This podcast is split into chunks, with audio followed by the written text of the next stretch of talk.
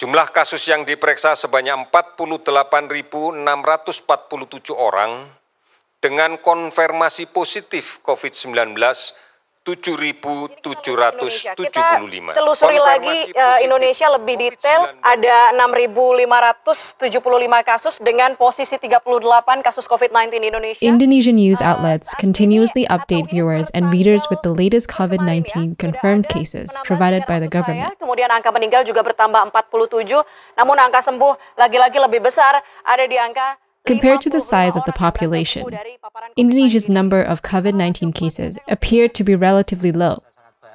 But is it really? This is a self limiting disease that will heal itself, the Indonesian Minister of Health. Where do these numbers come from? And why do we have not two, but up to five different categories for COVID 19 cases? How accurate are the numbers anyway? Having accurate data is crucial for the virus mitigation. The key to having that accurate data boils down to obtaining testing results through proper testing. As millions of Indonesians are hoping to travel from cities to their hometowns at the end of Ramadan, experts say that such a mass movement of people would cause COVID 19 cases to explode from its epicenter in the greater Jakarta metro area to towns across the country. Okay. Sebelum operasi dimulai, sebaiknya kita berdoa supaya operasi berjalan dengan lancar. Berdoa dimulai. This is Indonesia in depth. I'm Sean Corrigan. And this is Tanita. Berdoa dimulai. Silakan dok. In this episode, we'll go in depth into the COVID 19 testing in Indonesia and how this, along with the annual Ramadan migration, are two key factors when it comes to battling COVID 19. The coronavirus disease 19, or COVID 19, continues to spread across Indonesia despite early beliefs by many government officials that somehow Indonesia was immune to it, or because of their religiosity, that they would be spared. That corona issue is very dangerous. Allah has destined Indonesia to be free from COVID 19 until now. So don't play around with that corona issue. That's a hoax. Spokesman for the Vice President of Indonesia. Cuaca Indonesia ekuator ini Indonesia's equatorial weather is hot and has high humidity. COVID 19 can't survive that. Minister Luhut Panjaitan. Corona isn't as vicious as H1N1 or the bird flu or others, the Indonesian Minister of Health. Instead, the virus has begun to spread from its epicenter in the Jakarta metro area to now nationwide. The virus is present in all 34 provinces. To date, the government says there are 7,775 positive cases with 647 deaths and 960 quote unquote recovered patients. Some health experts say that the government's number only represent a fraction of the actual cases, and this is due to two key reasons. First, the lack of widespread testing, since there have been less than 50,000 proper testing carried out for a population of 270 million. And second, those who are asymptomatic are not being tested. Here's the first problem with the official numbers. Despite having an official government COVID 19 count with daily press conferences, only on 16th of April did the COVID 19 task force chief finally admit that localized data had yet to be compiled into the official numbers. This means that until all the data is compiled from across the country, we won't know the real COVID 19 numbers. We can't help but wonder why the official number seems to matter so much if it doesn't represent data collected nationwide. At the beginning, only one laboratory involved in the detection of COVID 19. Uh, that is the laboratory of the Ministry of Health, NIHID. That's Dr. Herawati Sudoyo, a molecular biologist and the deputy director of the Eijkman Institute in Jakarta. She's also an expert on human genome diversity. She's worked with the swine flu in 2009 and has been directly involved in lab testing and research for COVID 19 in Indonesia. According to her interview with Tempo News just a few days ago, Indonesia is expected to have new positive cases this week as more samples have been tested. So, Dr. Herawati, could you estimate the numbers of positive cases and deaths nationwide in Indonesia? Well, uh, as you know already, I think there has been numerous mathematicians and epidemiological study uh, trying to predict the growth of COVID-19 cases using several methods based on a basic um. Uh, one of the modeling that had been used for prediction exponential case was analyzed by our colleague Iqbal Elyazar from the Eijkman Oxford Unit, uh, RU group. I think without drastic measure uh, and intervention from government of Indonesia, the calculation can reach as much as 70,000 cases. Uh, from Iqbal calculation, that will be reach the peak uh, on the end of April. On the 17th of April, she later revised this in her interview with Tempo News. And she said that there could be more than 100,000 confirmed cases by the end of June.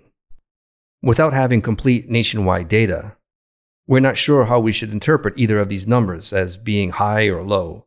But one thing for sure is that these numbers are only confirmed positive cases identified through PCR testing, not the actual number of people who may have contracted the virus. We'll cover much more about PCR testing or polymerase chain reaction testing in a minute. pemantauan atau ODP. Kemudian status ODP bisa meningkat menjadi PDP. Kemudian status suspek corona, yakni PDP yang To explain the numbers better, let's look at the five categories that the government's COVID-19 task force issues with its daily press release. First, those that have been tested with PCR and have died currently stands at 647 people. Second, are individuals that have been tested and confirmed to be infected after undergoing a PCR test, and this currently stands at 7,775 people. Third, are patients under supervision or locally referred to as PDP. These are those who show clear COVID 19 symptoms, including respiratory issues, after basic health checks, but haven't really actually gone through a PCR test yet. There are just over 17,540 people in this category. The fourth one are those who have shown some mild COVID 19 symptoms, such as fever, and this is locally referred to as ODP. This would be anyone that has come into contact with someone with the confirmed or probable COVID 19 cases. These people are asked to self isolate themselves at home and there are currently around 197,000 people in this category. And the fifth are those without any symptoms but have had direct contact with a positive case of COVID 19 patients and thus have the risk of spreading the virus as well. They are locally referred to as OTG and asked to self isolate in their home. At least 43% of those categorized as OTG are considered to be infected with COVID 19, according to the Disaster Mitigation Agency.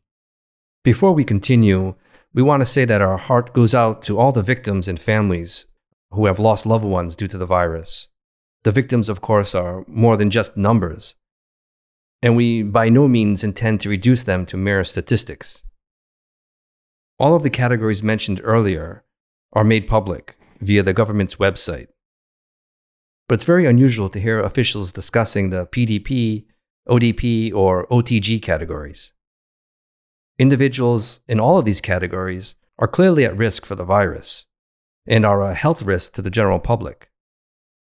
As a result, these numbers should not be sidelined in daily press conferences or by the media. Classifying both ODP and PDP categories as COVID 19 suspected cases would cause the official number to skyrocket to almost 250,000 cases based on basic information available. What significance do ODP and PDP and OTG categories actually have? We work with diseases before because we work with uh, many infectious diseases. Uh, and we try actually to look at what is ODP, what is PDP, and what is uh, OTG, and others. But that's certain, that's very certain, that there are only two actually suspect and the one with a positive cases. So uh, all of them are suspect, and the PDB might be that's the one which have a positive cases. So uh, in terms of international, I mean, uh, usually we only have two. Some critics argue that dividing the cases into many categories like that allows the government's official COVID 19 numbers to remain low. If you look closer into what accounts as patients under supervision of PDP, those are patients who have clearly shown symptoms of the virus but simply have not undergone PCR testing yet. And Dr. Herawati is right. The WHO data only provides global numbers of new cases, confirmed cases, recovered patients, and deaths.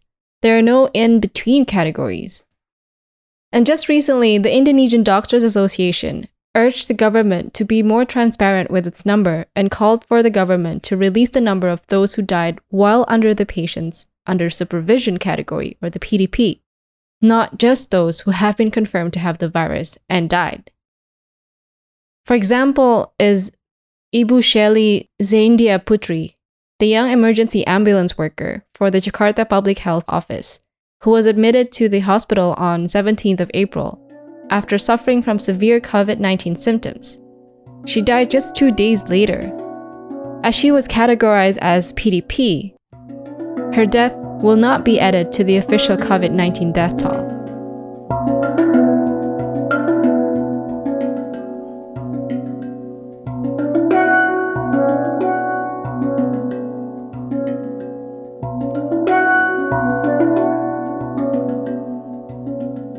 A key element in fighting the COVID 19 war is having good intelligence.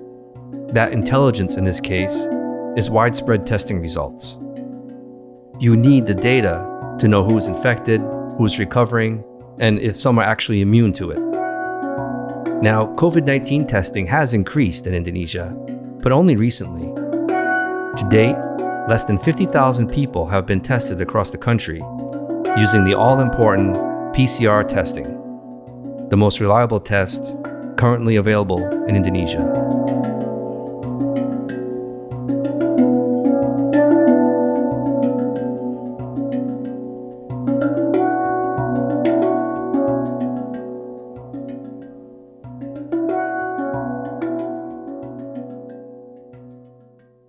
The majority of tests conducted in Indonesia, however, have been conducted using rapid antibody test kits, commonly referred to as the rapid tests, which uses a blood sample and are widely available and cost around 16 US dollars before the pandemic. A special lab isn't required to do the test, and it can be done at home. Contrary to popular belief, this test doesn't check for COVID 19 but rather merely identifies if a person has increased level of antibodies. This increase can be caused by any kind of virus, whether that's COVID-19, dengue, hepatitis, or other diseases. Another issue with rapid test kits is that the human body may not produce antibodies against COVID 19 for days or even weeks after an infection. So the test could result in a false negative it should not be used to diagnose patients, and the test cannot determine if a person is immune to COVID 19 as commonly believed.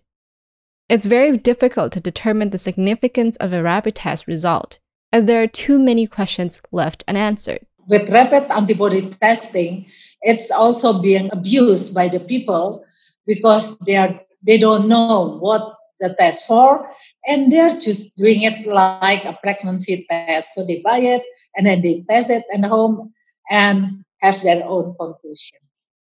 So i think uh, raising awareness regarding of the test is very important. Dr Aryati a professor of clinical pathology at the Airlangga University in Surabaya also told us that more awareness is needed when it comes to rapid tests The lowest form of testing is the rapid test because they test the antibodies by measuring the antigens. Since the government purchased a lot of the rapid tests, I explained that people need to be cautious of the results from those tests. If tested positive with the rapid test, it needs to be confirmed with PCR, and if it's negative, it needs to be confirmed again after 10 days. We have conducted numerous webinars to educate the public everywhere regarding this test. Local governments are desperate to test and have procured rapid antibody tests to use in pop up locations and even drive throughs. There is a new concern about the quality of these tests, as a large number of them have yet to be certified in Indonesia or internationally. Tapi yang banyak sekarang yang yang banyak sekarang tentu uh, yang reagen rapid test tadi. But what we have most here is the rapid test kits that we are gathering and review them to ensure that the kits were FDA approved from each country. Nowadays, it's as if any test is allowed to enter. We are now checking again to see whether they have received a permit or an FDA approval from each country they are from, whether it's China, Korea, America, Canada, even Brazil. So that's what we've been seeing, and we make sure that the kids enter Indonesia with the appropriate permits. This has become a problem nowadays. Jadi jangan sampai nih mereka yang masuk itu tidak ada berizin. Ya, itu yang itu yang sekarang masih masalah juga di sini.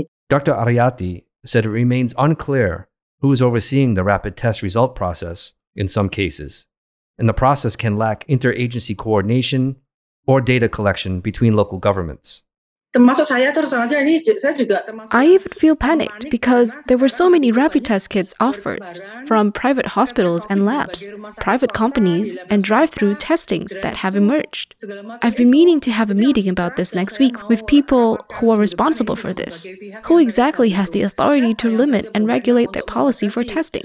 I hope there are not tests being done and results haven't been reported banyak orang yang seperti ibu katakan tadi belum many people as you said don't understand the testing and they feel that rapid tests are reliable enough to determine if you have COVID-19 or not. Kena COVID-19 atau tidak. Ya, terima kasih Sean. Jadi begini, uh, saya dapat informasi begini. Jadi saya dapat informasi bahwa ada pasien, ada orang yang memeriksa sendiri. I receive information that there are patients that have been doing rapid tests at home, and then they got confused because the results were positive. Then they asked the doctors and specialists, perhaps from a lung specialist. Then doctors ask us. With this process, we don't know how to give proper answers. The Medical Association has already made guidelines on how to report the results from the rapid tests that are negative as well as those that are positive. Those people who get a negative results from the rapid test don't do another test when they should. You also will still need to do physical distancing and practice good hygiene and healthy lifestyle. So for those who are negative, they could still infect other people because we don't know during the period if they may have a compromised immune system or that their antibodies are below the detection limit. All of those needs to be included in the guidelines. Similarly, for those who are tested and found positive, they must still conduct a test with a PCR and practice physical distancing while waiting for the test. All this has to be included in the guidelines. But those who do not go to the hospital or are given supervision by the health workers or by clinical pathologists will obviously don't know how that's being handled. So, some who use rapid tests will feel restless and confused. What we fear is that some may get so stressed they could commit suicide. That's what I worry the most. The social consequences are very worrying. I already appealed to the government, the public health office, and all parties to gather together to provide awareness to the public not to conduct any rapid tests on your own because we don't know what is the benefit of it and the confusion it can cause. If they are found positive, they are too afraid to report it because they will have to be taken to the hospital and then isolated from their communities, neighborhood, and so on. In my opinion, I pity the society right now as they are too confused and there's not enough information provided on testing, and thus they are willing to buy rapid tests through WhatsApp. There are too many parties involved now. RT RW kelurahan dan segala macam. Jadi menurut saya saya harus saya kasihan dengan masyarakat sekarang karena sakit terlalu terlalu bingung, kurang informasi yang benar sehingga mereka melakukan mau mereka membeli dari WA ke WA tadi. Health Rapid Test memeriksa antibodi seseorang yang terinfeksi Sementara PCR mengamplifikasikan RNA virus corona sehingga mudah dideteksi. Another test that is being conducted in Indonesia, albeit in much smaller quantities, are PCR or polymerase chain reaction tests. This one is crucial for identifying COVID 19. Uh, regarding the testing that available in Indonesia, I think it is acknowledged globally that the most rapid and reliable method for COVID 19 detection is by molecular approach. So the PCR, quantitative uh, reverse transcriptase PCR, is a gold standard to detect the virus. PCR uses a swab test and compares DNA samples from the suspected person with a DNA sample from the virus. So you need to make sure that you're getting enough DNA when taking samples to make the comparison. It can provide a far more accurate and detailed test result compared to rapid tests. It costs around 133 US dollars per test under normal situations. Dr. Herawati said that the rapid tests can be useful, but only when they are followed up with a PCR test. But here lies the problem. Obtaining PCR test results, however, can take around two to three days under normal conditions, but it often takes up to eight days to obtain results in Indonesia. Crucial time lost to inform those who might be in contact with the patient and have also become infected, thereby spreading the virus. Unlike with rapid tests, a special lab is required to conduct PCR tests and requires trained professionals. The labs are available in different provinces across the country, with Jakarta having five such labs, East Java with four, and there are less labs available as you move outside of Java. Now, the lack of labs has led to a backlog of PCR swabs waiting to be tested. The backlog that uh, you mentioned before, it's uh, because we are overwhelmed with the number of cases. We didn't expect that high. And we did it manually, meaning that we have to extract the virus to get the RNA and later DNA. And that actually takes time. And because we are the one who working on the biosafety laboratory level three for specific reason. Others, they do it in a biosafety laboratory level two. Uh, so the backlog is on the extraction, but that can be uh, fixed with the use of a robotic or automatic uh, extractor. So we we already have and installed it this weekend.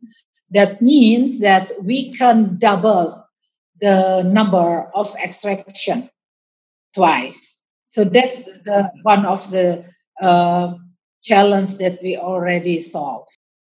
Rapid test itu masih bisa dipakai, masih ada tempatnya untuk dipakai dan kita tahu bahwa Rapid tests can still be used. There is still a place for people to use them. It is known that even with PCR, the sensitivity for those with nasopharynx is about 70%.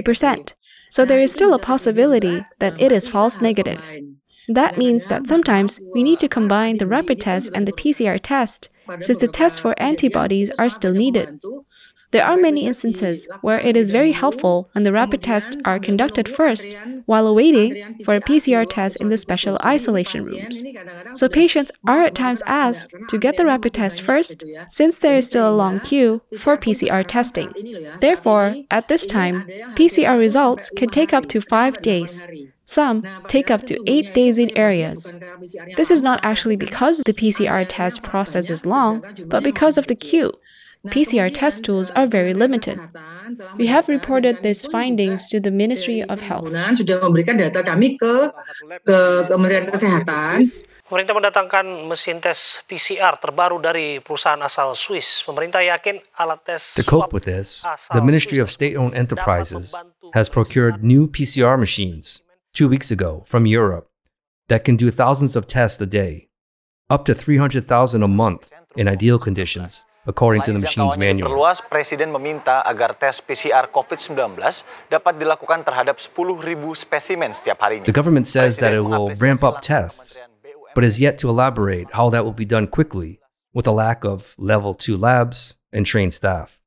what would be the the number of tests per day for PCR tests, given that situation you just mentioned there with these new machines and, and if that's the one bought by the Minister of Enterprises, that's the uh, high throughput.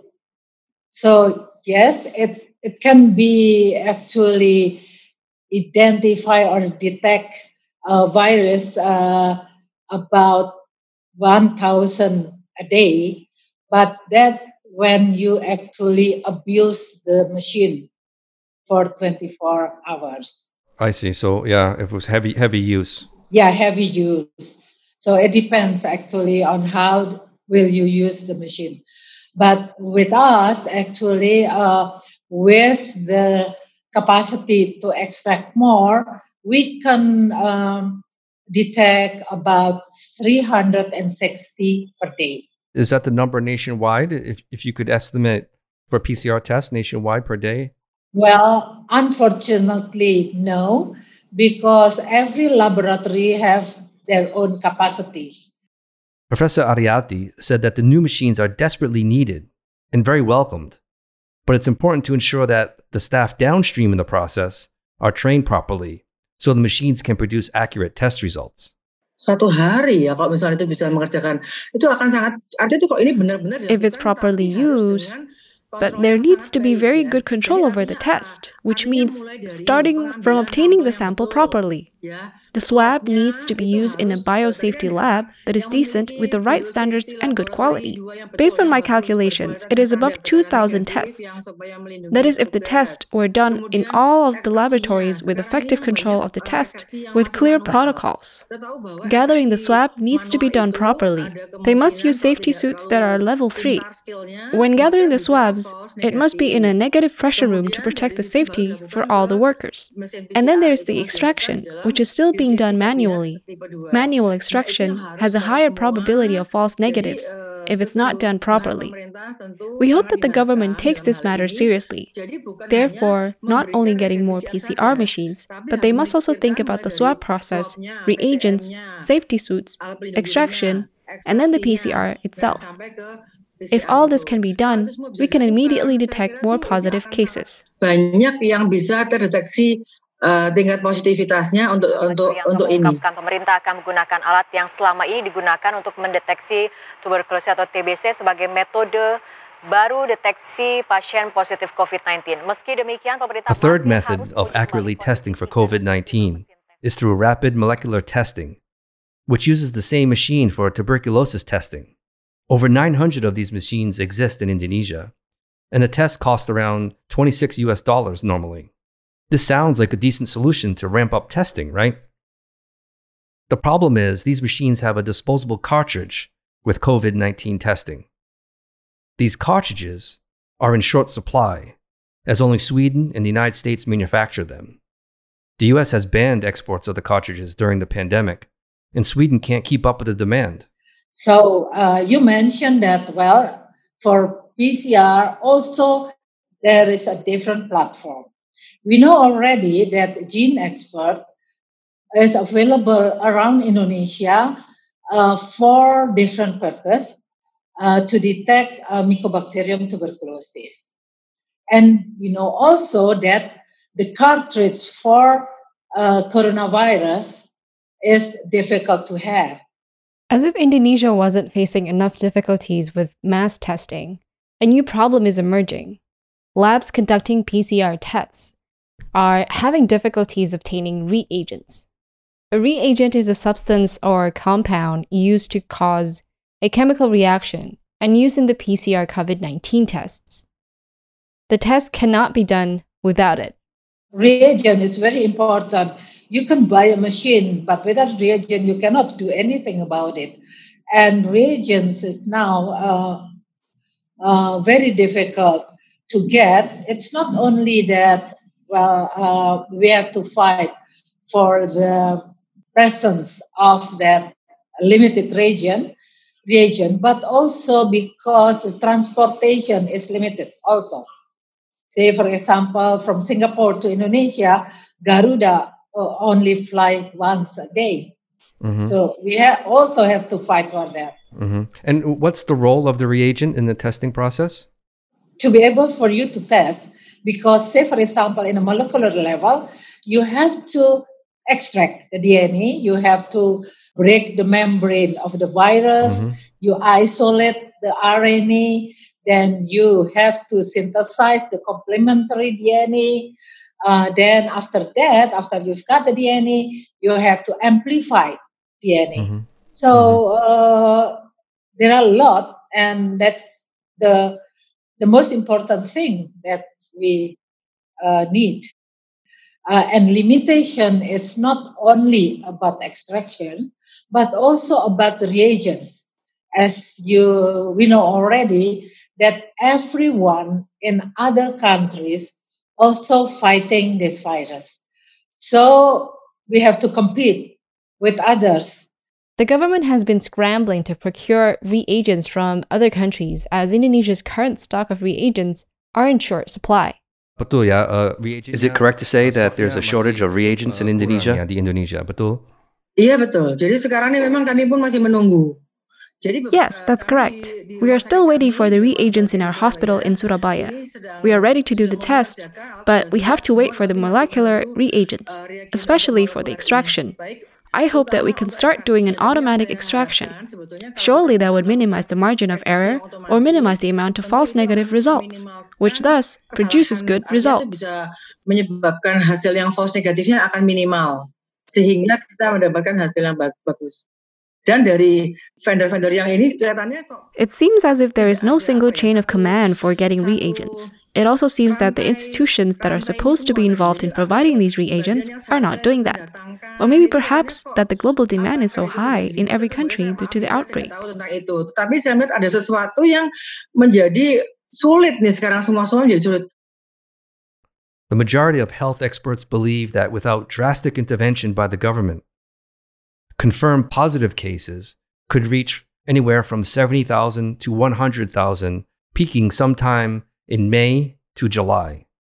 Again, that's the number of cases that have been tested and shown positive for infection, not the total number of suspected cases.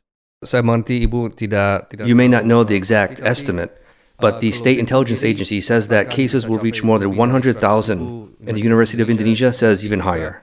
Will we reach at least 100,000 positive cases? Sampai 100,000 kasus. Kalau nanti di bulan Juni itu ini kasus ter terkonfirmasi ya. This is for the confirmed cases, right?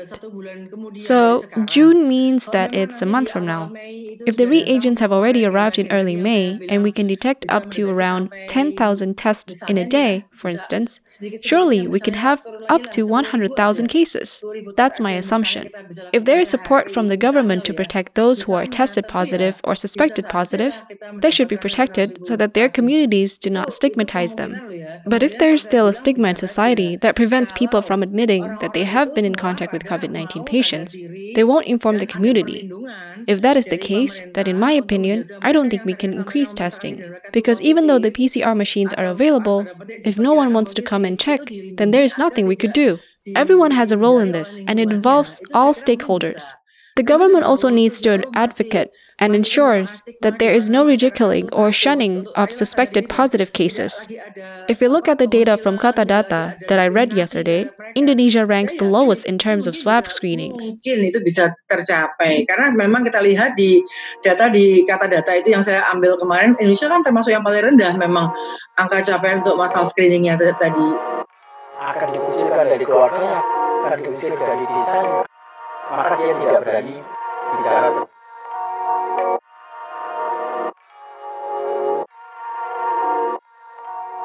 Not only are there logistical and technical barriers for testing, there are also new barriers due to the growing stigma against those who are suspected of being infected and those that have been visited by health workers.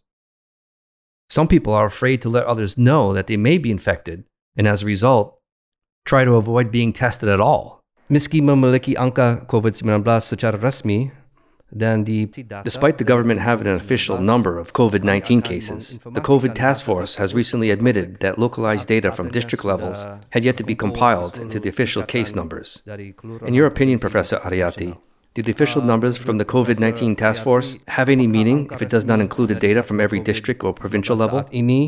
Ada artinya jika belum termasuk kelurahan dan provinsi? Jadi uh, memang kalau kita melihat kenapa ya uh, kita kok masih rendah. So we do follow the data from the National COVID-19 Task Force and some ask why do we still have such a low number of cases? In my opinion, firstly, our society has a negative stigma towards those who have come in contact with those who have been tested positive. Due to that negative stigma, they will be shunned by society. Orang COVID maka kita juga COVID dan kita akan dikucilkan. Sekarang ini mungkin Sean nggak tahu ya kalau di Indonesia itu People are scared if they see medical workers at someone's house, oh, and people worried oh, about being thrown out of their neighborhood. If this is resolved, we can get more testing and see the confirmed numbers go higher and get more data. Jadi bisa dilihat, bisa diperiksa lebih banyak lagi orang.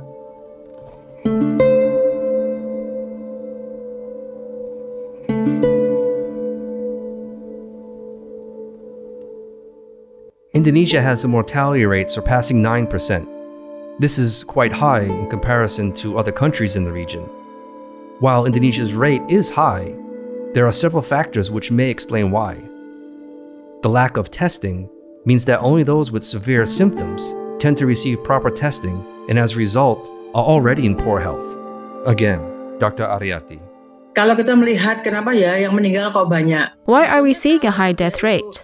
Actually, if this number is confirmed, it is high since we see that the numbers for those who have recovered and who have died are almost the same, around 8% or higher. So, for instance, if the confirmed positive cases are higher, then the fatality rate will reduce. Currently, it seems really high because the confirmed cases are still only a few. First, let's say that if we treat not only the severe symptoms in the hospitals, but can treat the others as well, then people can be treated earlier. The death rate won't be as high as it is now, I think. So that's one. Secondly, if people were protected from being shunned by the communities when they test positive or have contact with COVID 19 case, then the confirmed cases will be higher and there might be a higher rate of recovered patients. The rate for severe cases is only around 5 to 10% globally, which is very different from what is happening in Indonesia. There are a number of factors that need to be attended to. Jadi sebetulnya In actuality, that's not what it looks like if we see the situation in Indonesia, since the fatality rate is so high, which means that those that are confirmed are still low. itu masih sedikit gitu. Is this fatality rate accurate? And if so, why is it so high or quote unquote so high? Again, Dr. Herawati. Um, okay, this is a, a rather difficult situation. Okay, currently in Indonesia, as you know, and I mentioned before, that our testing capacity is uh, in a very limited situation. Thus, force each lab actually, each lab who is capable of testing uh, to shift their priority in testing mainly symptomatic and critically ill. So, say for example, our laboratory cannot accept contact or an individual with a very mild clinical uh, manifestation. And that, I think, uh, make uh, the number uh, is biased in terms of uh, whether we have a suspect or we have a positive case. Mm-hmm. So, do, do you see the number as lower or higher? Oh, uh, because we only check all of the individual or patient with a critically ill and the capacity of each lab is very low, the number becoming very high. Also, if you look at the death of the patient, the mortality rate. So, if we actually can do a mass rapid PCR in Indonesia, the number might be less.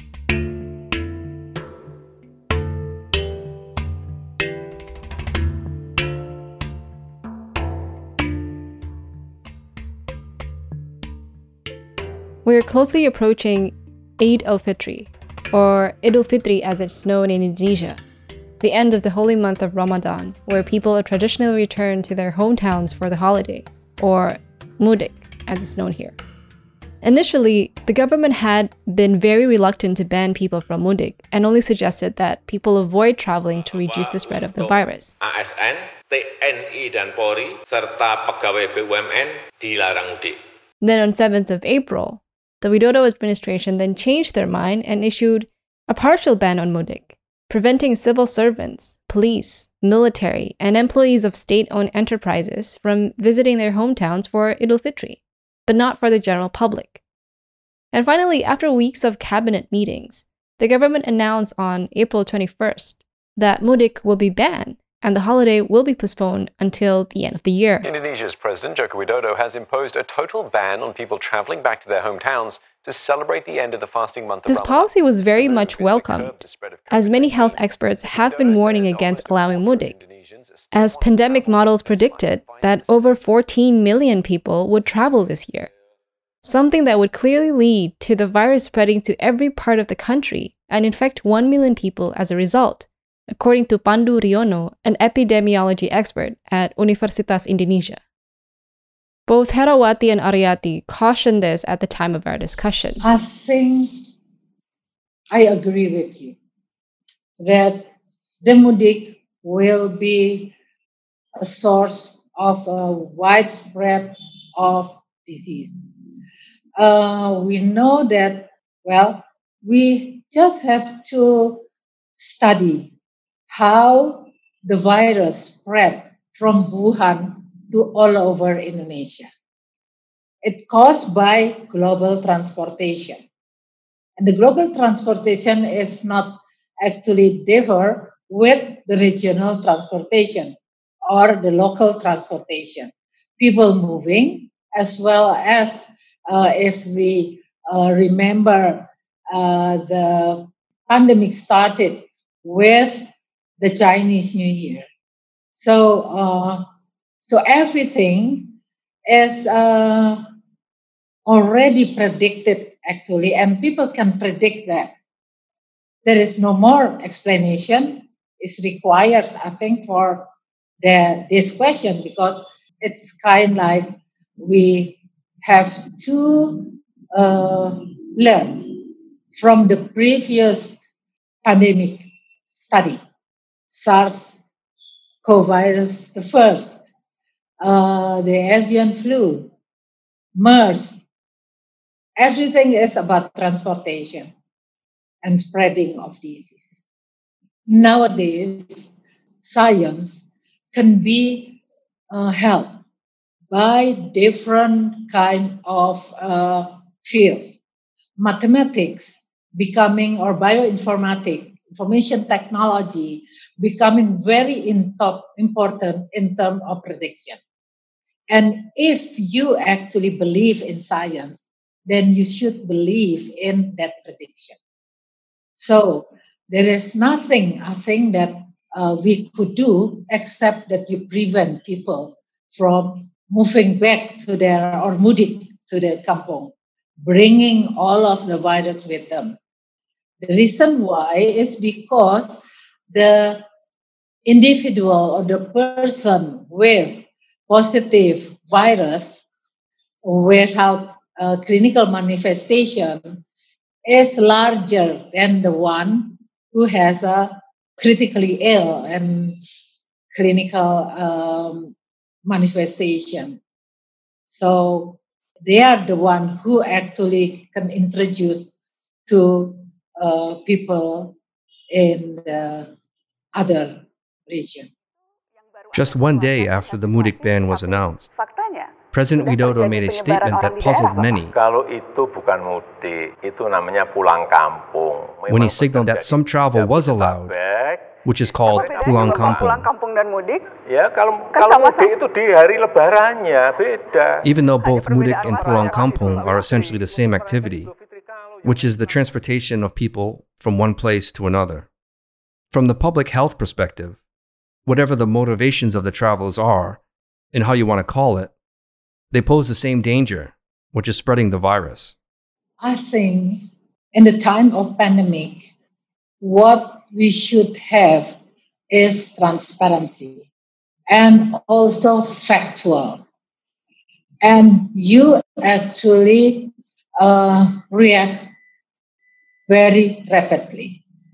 So, transparency meaning that we have to do public communi- a good public communication. Uh, we have to give risk communication, and in my opinion, we lack those kind of two. Because say for example, Singapore, they actually the government gave you a very clear information regarding uh, the situation. When they have contact, they actually open to the public. So it's not that you stigmatize the uh, patient with COVID, but the reason why uh, they actually open that is because then people know con- which contact that should report. And that's, I think, the most important thing. Because at the beginning, people would like to know that they are in doubt whether Indonesia have the or suffer from coronavirus. They don't know because the reason and the test was negative all the time. And there is no coronavirus because we are immune to it. So, uh, and they see that Singapore already have positive and people coming from Wuhan uh, to Indonesia openly. And Australia also reported cases. Uh, without you actually looking at the map, people will ask and they try to get the information there where the hoax actually uh, started. And it's becoming chaos. So if it is open from the beginning, then people maybe will prepare with this kind of pandemic. No country in the world actually be prepared with this coronavirus attack. But still, I think by actually open to the public, uh, public will understand. Not all, because we are so diverse in terms of um, socio-economy, uh, language, and others, but still many people will understand that. And that's, I think, the key to mitigate the disease.